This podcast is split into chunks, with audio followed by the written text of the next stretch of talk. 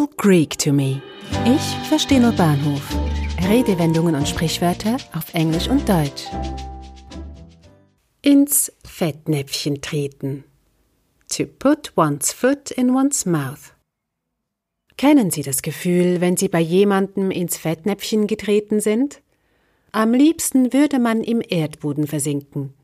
Im angelsächsischen Raum wünscht man sich in einer solchen Situation ebenfalls I wish the ground would open and swallow me up. Der Ausdruck ins Fettnäpfchen treten wird im Englischen mit to put one's foot in one's mouth übersetzt. Diese Redewendung benutzt man in Situationen, in denen man jemanden unabsichtlich durch eine unbedachte Äußerung oder ungeschicktes Verhalten beleidigt oder kränkt. I was talking to Jim about that woman in the corner and I said she was ugly. I didn't know she was his wife. God, I really put my foot in my mouth. Ich habe mit Jim über diese Frau gesprochen, die in der Ecke stand, und gesagt, wie hässlich sie sei. Ich wusste nicht, dass sie seine Frau war. Da bin ich voll ins Fettnäpfchen getreten.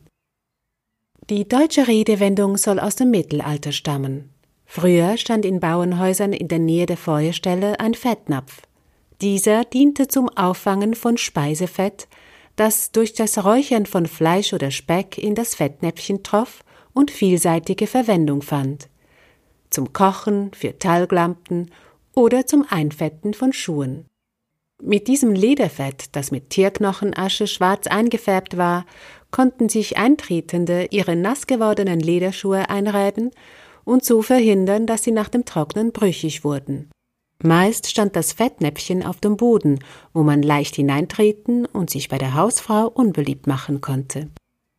Im Englischen soll der Ausdruck ursprünglich von der Redewendung to put one's foot in it gekommen sein die gegen Ende des 19. Jahrhunderts gebräuchlich wurde und bis heute verwendet wird.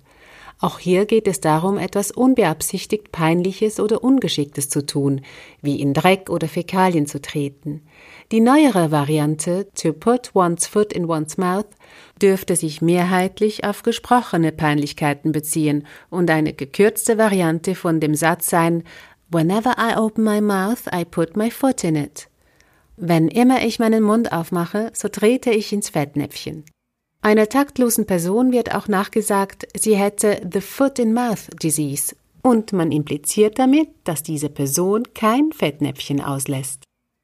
Falls Sie im United Kingdom of Great Britain and Northern Ireland nicht ins Fettnäpfchen treten wollen, sollten Sie Folgendes vermeiden.